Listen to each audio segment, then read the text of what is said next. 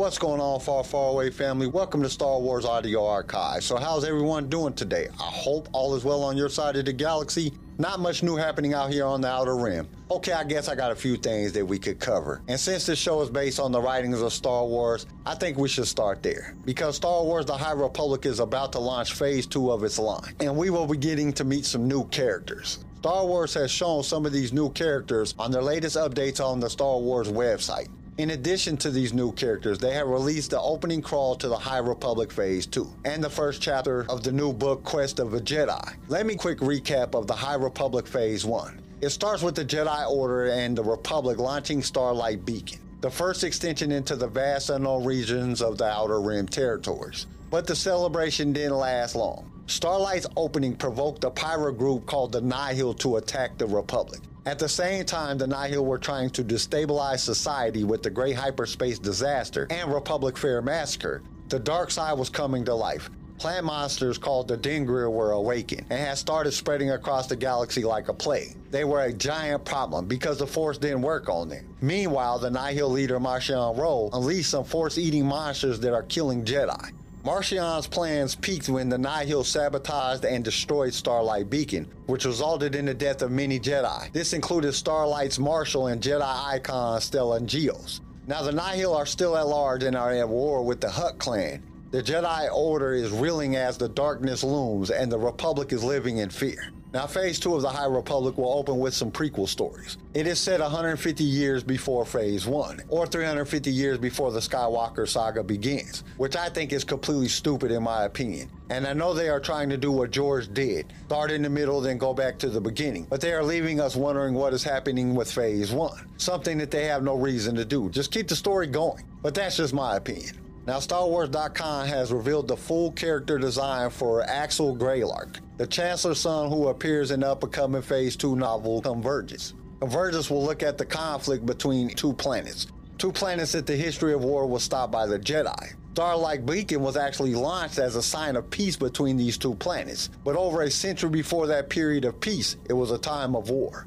Now, this is from the opening of Convergence. On the close orbiting planets of Eiram and Iram, a growing pain of a galaxy with limited resources but unlimited ambition are felt keenly. Their hatred of each other has fueled half a decade of escalating conflict and now threatens to consume surrounding systems. The last hope for peace emerges when hears from the two planets royal families plan to marry. But before lasting peace can be established, an assassination attempt targets the couple and tilts the two planets back into all out war. To save both worlds, Jedi Knight Gella Nattai volunteers to uncover the culprit, while Chancellor Khan appoints her son, Axel Greylark, to represent the Republic's interest in the investigation. But Axel's deep distrust of the Jedi sparks against Gella's faith in the Force. She never met such a puffed up, privileged party boy, and he had never met a more self serious, relentless do gooder. The more they work to untangle the shadowy web of investigation, the more complicated the conspiracy appears to be.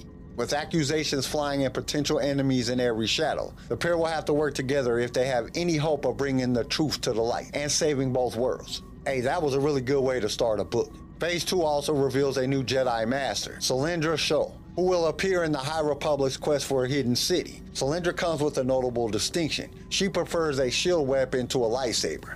Silandra views herself as a shield against evil in the galaxy. The new character art can be found over at StarWars.com, and you will also find the new covers for Marvel Star Wars The High Republic Phase 2 comic series. More on that series will be launched in November. It will also be centered around Jedha, a planet rich in the connection to the Force, and the focus of every major faith in the galaxy. The new flagship High Republic comic series will introduce Jedi Vildar Mac. I'm not super into comics, but Jedha has always been something that I wanted to learn more about. Now let's move on to the next piece of news. And this piece of news had me kind of upset because it might have been Disney just being lazy, but it caused the fans to go all political. Star Wars fans are criticizing Disney after they spotted the AK 47 in the Andor trailer. And yes, it does look like an AK 47. The full length trailer dropped on Monday, August 1st, and the fans went crazy on social media. They were quick to point out that one of the characters seemed to be holding a familiar looking assault rifle. This is at a moment of rising gun violence in the United States. But was that an AK 47 in the first 10 seconds? asked one Twitter user.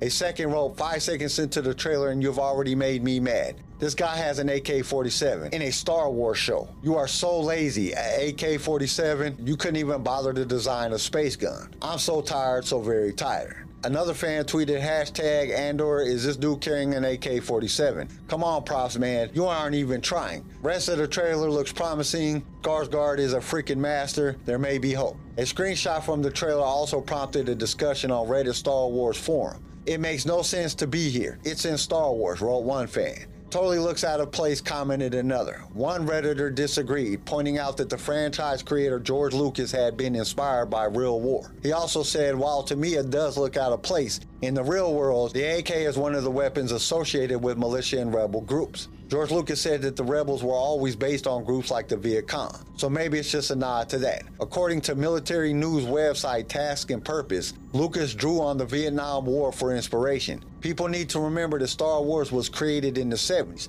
The Viet Cong guerrillas often used AK 47s, but the trailer was released after a wave of mass shootings in the United States. None of these shootings were carried out by AK 47s, but it and other rifles have become symbols of the debate over gun control. On Friday, July 29th, the House of Representatives passed legislation that would ban assault weapons but the measure is not expected to pass the Senate. However, was this just laziness on Disney's part, or is it some conspiracy to help gun lobbies? And as fans, we need to remember that Han Solo's Blastech DL-44 was based on the German Mauser C-96 and looks a great deal like the German-made weapon. A lot of Star Wars weapons were based on weapons of this world. Chewie has a bow rifle, basically a crossbow that shoots lasers. A lightsaber is based on a sword, and all of those have been used for bad things. But my personal opinion stands, I think that the rebels are broke and they are buying anything that they can, or Disney is just being lazy on the props design. I really don't think that it has something to do with a gun conspiracy, but that's just me. Moving on to some more news, and I just thought this was funny, so I wanted to tell you guys about it.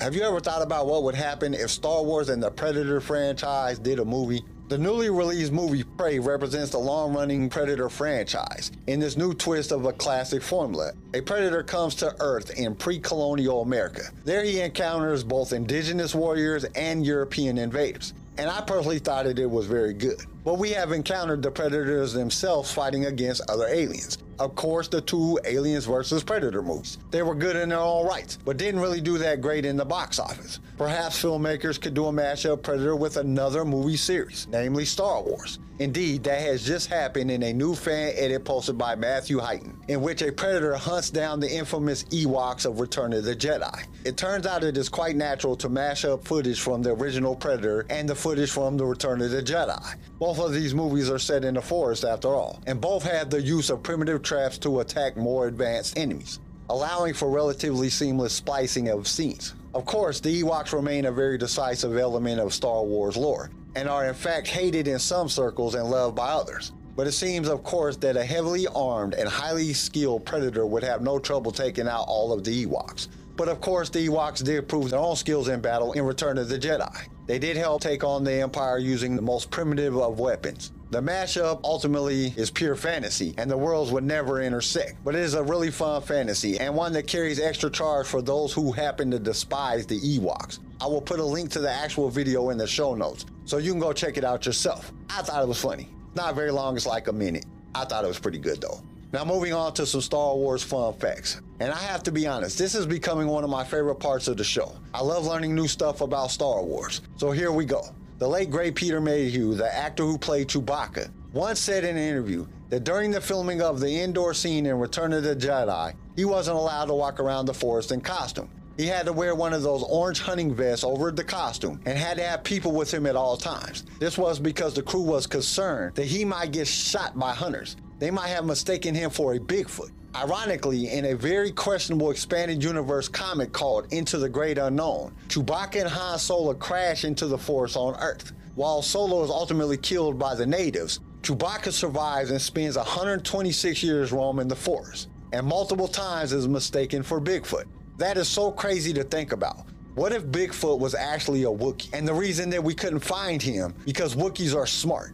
If Chewie could fix a starship, I'm pretty sure he is smart enough to keep from getting caught. I'm just saying. Okay, now I think it's that time. Time that we get back to Brotherhood. Because when we left off last week, we had just been introduced to Mill. a Padawan learner that had a problem with conflict. And when I am saying she had a problem, I mean that the thought of conflict would make her sick, cause her to lose her lunch kind of sick. So let's see what's gonna happen in this next part. But first, we gotta drop the intro. What will you have? You're now tuned in to Podcast Ways and just sat back and ready to play. Let me take your thoughts far, far away. Now let's hear what Darth Vader has to say. We would be honored if you would join us. Obi-Wan Kenobi. There you are! Obi-Wan called out. Right before he spoke, he'd spotted Anakin by himself but stayed quiet.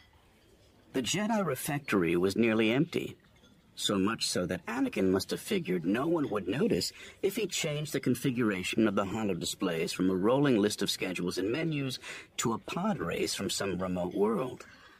He waited until Anakin finished and settled into his seat, a simple vegetable soup on the tray in front of him, and gave his former apprentice several seconds to enjoy his setup before barging in. In return, Obi-Wan used the time to consider the scene in front of him. Anakin trying to bend rules to serve his personal desires. Here, it was minor. Not that long ago, it was far more drastic, and a single memory flashed, summing up Obi-Wan's worries in a few words. You will be expelled from the Jedi Order! He'd screamed it at Anakin as wind whipped into their eyes, their gunship soaring over Geonosis. In return, Anakin screamed right back, I don't care! But that was the problem. Anakin did care. He cared about so many things, including pod racing, that Obi-Wan felt like he was often the safety lock on Anakin's throttle, making sure Anakin kept from going so fast that he'd spiral out of control. Yet now they were peers, rather than master and apprentice. A war severing that protective tether and letting Anakin drift free among his instincts and his passion. Master, Anakin said, standing up so fast that his knees banged the table, the soup in his bowl sloshing in reaction. Obi-Wan noticed the subtle gesture Anakin made behind his back, cutting power to the holo display with a flip of the finger. I was catching up on the Cato Neimoidia news and... It's all right, Obi-Wan said, waving his hand as if he was doing a mind trick. Though in this case it simply calmed the soup from spilling farther out. Perhaps peace could be negotiated if we all watched sports and drank ale together. Actually, I've come to talk with you about your next assignment tomorrow. Anakin looked at Obi-Wan, the smallest twist forming on his mouth before it reset to neutral. Tomorrow? I thought I was shipping out in two days to oversee aid delivery to Langston. There it was again. Obi-Wan would have detected it even from across the room, but sitting right next to Anakin, it was unmistakable. The exact same ripple that he'd sensed earlier when Anakin came across Padme at the Jedi Temple. The cocktail of emotions had a different formula, but came wrapped in the same skin. She was nowhere to be found, so why did he feel this way? A very strategic response formulated in Obi-Wan's mind. Oh, you still are. Tomorrow is his local. His head tilted ever so slightly, measuring Anakin's response. Shouldn't interfere with anything you have planned. Ah, I mean... Anakin started, before looking over at where the refectory's holographic projection had been. We're meeting with the Chancellor tomorrow. The newest Jedi Knights, that is. I didn't want to miss it. Anakin, you can catch a feed of race tournaments on any shuttle or transport, if you know how to do it.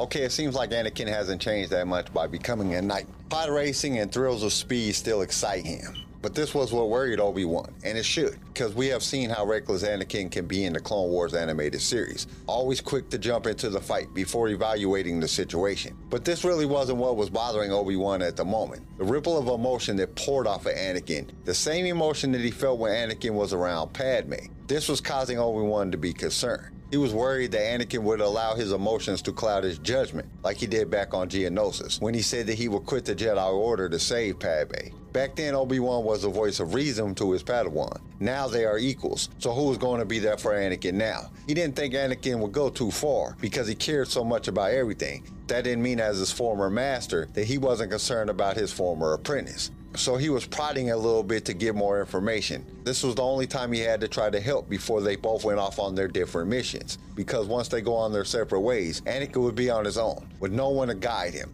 Obi-Wan was acting like a parent at this point. I felt the same way when my kids moved out. I was worried about them, and at the same time I was worried about everyone else. Shoot, I know my kids and what they were capable of doing. I think this is the way that Kenobi is feeling right now. Yoda tells Anakin in Revenge of the Sith to learn to let go of all that you fear to lose. But it seems to me that all Jedi Masters fear losing their Padawans, which is kind of ironic if you think about it. Now let's see what else is going to happen in this part.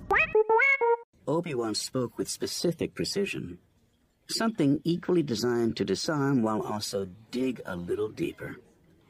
He paused, letting Anakin take a sip of soup before moving on to a new topic, something just as tactical. Oh, did I tell you I ran into Senator Amidala at the temple yesterday? It sounds like she and a few other senators agree with the Jedi using the opportunity to speak to Cato Neimoidia. I haven't seen her since Geonosis, but she looks no worse for wear. Anakin stood up again, a careful move that avoided any table collisions this time. Then he knelt back to the access panel of the holoprojector, his face completely hidden. If you run into her again, tell her I say hello. One second, he said, tinkering with the configuration. Can't let anyone know I was watching pod racing. Now Obi-Wan sat and waited, giving Anakin the space to restore the holoprojector settings, but also himself the space to process what he'd witnessed. Not visibly, but through the Force. Because that same surge came at the mention of Padme like a button being pressed. Even without her physical presence, she occupied his thoughts. And the fact that Anakin didn't even try to shield it created a monumental problem. A vulnerability that endangered both Anakin and the Republic. Almost got it, he called out. On the one hand, Obi-Wan felt the pull to confront Anakin now, about dedication and responsibility and all the other things Mace Windu had just lectured the group on. Especially in this moment, when the balance of power across the galaxy was at stake. Infatuation and other trivial matters could wait. And as someone who currently sat on the Jedi Council, even on a temporary rotation, did he not carry the responsibility to ensure that commitment was pure and resolute among the Jedi Knights? But then a flush came to his cheeks, something that made him thankful that Anakin still tinkered with the holoprojector. Because Dex knew how to see right through his old friend, highlighting Obi-Wan's own hypocrisy in the matter. And besides, right now, Cato Neimoidia was his priority, and his personal feelings about Anakin could not interfere with that. There we go, Anakin said, popping back up. The refectory's usual mix of information returned to the display. And as if the process reset Anakin himself, Obi-Wan detected no further changes in Anakin through the Force. No one is the wiser. So I hear you're off to Cato Neimoidia tomorrow? Word travels fast. You know I should be there with you. Obi-Wan had heard variations on that statement before and in some cases it came with the intimation that Anakin considered himself more powerful, more capable, the obvious solution. In this case, though, his voice, his posture, the concern on his face, all came across as authentic. An unexpected maturity. What an interesting change in attitude. I would much rather have that. But we must abide by Count Dooku's caveats. He has smartly backed the Jedi into a corner. It must be me alone. Anakin's discomfort at the idea painted his entire expression. A stony silence, as if the young man tried to will his way into the situation. Even though I'm sure the Trade Federation would love to hear your take on the galaxy's best pod races. Perhaps you could even inform them of your favorite underdogs. He said, allowing a smirk to come through. Anakin returned the smile, building a bridge between the two, perhaps even a silent acknowledgement of their equal status. At the very least, it cracked the tension. I wish. He started before his voice trailed off. We love bringing you more Star Wars, and it is because of our partners that we can do this week after week. So we invite you to be one of those partners. For as little as a dollar a month, you can help us keep this going. Your support will give us the ability to create future episodes, as well as provide you with the best sounding show on your playlist. And to express our appreciation, we will give you a shout out on our mid series show that we do in the middle of every book. You will also be automatically entered in all future giveaways. All you have to do is go to the show notes and click that listener support link. Now let's get back to the show. Another surge of emotion came, like a wave, but rather than a complex mix of feelings, Obi-Wan sensed. Was that regret? I wish Master Qui-Gon could see us now. Anakin often left Obi-Wan flustered, sometimes with his bravado, sometimes with his stubbornness, sometimes with the way that bravado and stubbornness always pulled off the impossible. But this came from sheer surprise. Anakin barely mentioned Qui-Gon to Obi-Wan. How much did the slain Jedi Master occupy his thoughts? I'm sorry, Master, I shouldn't have. He would be proud of you, Obi-Wan said, a pure sincerity in his voice. Qui-Gon, with such a belief that Anakin was the chosen one, whether or not that was true, it was hard to argue with Anakin's accomplishments. His faith would be rewarded. They sat in silence for several seconds, the only sound that of cutlery and plates from far across the dining hall, both of them now silent. Finally, Anakin pushed things forward, as he always did. I really should fly out to Cato Neimoidia as backup. I don't trust Dooku or the Trade Federation, or Neimoidians in general for that matter. That's not within the parameters of the mission, unfortunately. Anakin gave a quiet laugh, then shook his head. Wait a minute. Are you telling me that Jedi Knights really do still follow all the rules? We thought that was something you told the Padawans to keep us in line. Indeed. In fact, I think you'll find that life as a Jedi Knight is much easier when you stick to the rules. Improvising tends to only invite trouble. Speaking of which, Obi-Wan brightened and suddenly he found himself trying to contain the urge to chuckle. You should have a plan for tomorrow. What is this mystery assignment? It is something far more challenging far more emotionally taxing than a simple negotiation. But it is a rite of passage, something notched on the belt of every Jedi. Anakin's face crinkled in curiosity, and Obi-Wan knew he had his young companion exactly where he wanted him. You must meet with the younglings and pass on your wisdom. Anakin's laugh echoed through the nearly empty hall enough that it caught the attention of the group of Padawans in the far corner. Okay. Seriously, what's the assignment? Anakin, Obi-Wan said, placing a hand on his shoulder. I am being completely serious with you. Anakin's eyes grew wide and he began to slowly shake his head. No, you can't be. I'm afraid I am. And this can't just be about lightsaber techniques or physical manipulation of the Force. You must teach them the wisdom you've gathered on your journey from Padawan to the trials. And, Obi-Wan bit his lip to hold in his laughter, you must answer their questions. All of them.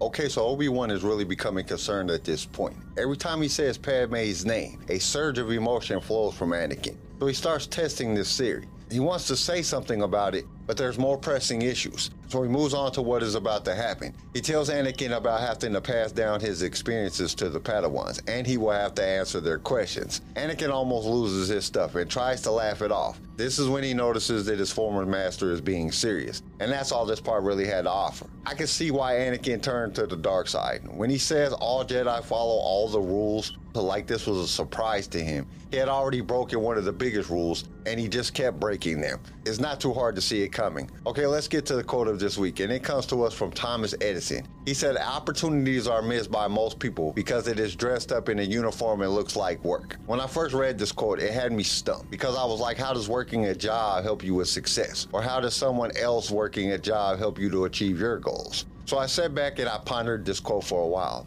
And then it popped in my head. He was talking about someone just like me. Even though I had some very good things come in my life, I always worked a job. That was that guaranteed money that you will need in between gigs and different ideas. The bills still have to be paid. Plus, the connections I made from people that I met while I was at work helped me a great deal. But the more I thought about it, the more I realized that's not all that he's talking about. He was talking about staying in motion, not becoming complacent or being lazy. As long as you are moving forward towards a goal, then things will start to happen. You will meet people that can help you on your journey. They might not know what you need to do or be able to give you advice on how to do it, but they know somebody that might be able to help. They link you with that person, and from that person, you meet another person, so on and so forth until you meet the person that knows exactly what you need to do. I would have never got this gig if it wasn't for a friend introducing me to someone else. This happened over 25 years ago, and it led me to where I am today. This all happened because I never stopped moving forward, and I refused to quit. Remember, there is only one way you will ever fail. That is when you stop striving to better yourself. Okay, I'm done. That's all for this episode. Join us next week for part 10 of this amazing story. We hope to see you there. Thank you for listening to Star Wars Audio Archives. Join us next time for more Star Wars adventures. If you would like to listen to other episodes of the show, you can follow us on your favorite podcast directory. If you enjoyed the show, we would greatly appreciate a five star review. Once again, thank you for listening, and may the Force be with you. Sway was created by Keen Eye Shed and is a production of Pick Film Media and was distributed by Swaycast Networks. This show was produced by Quentin McDaniel. Star Wars Brotherhood was read to you by Jason Odega. Sound design by Theodore Thompson. I am your host, Kyle, and we will see you next time in a galaxy far, far away.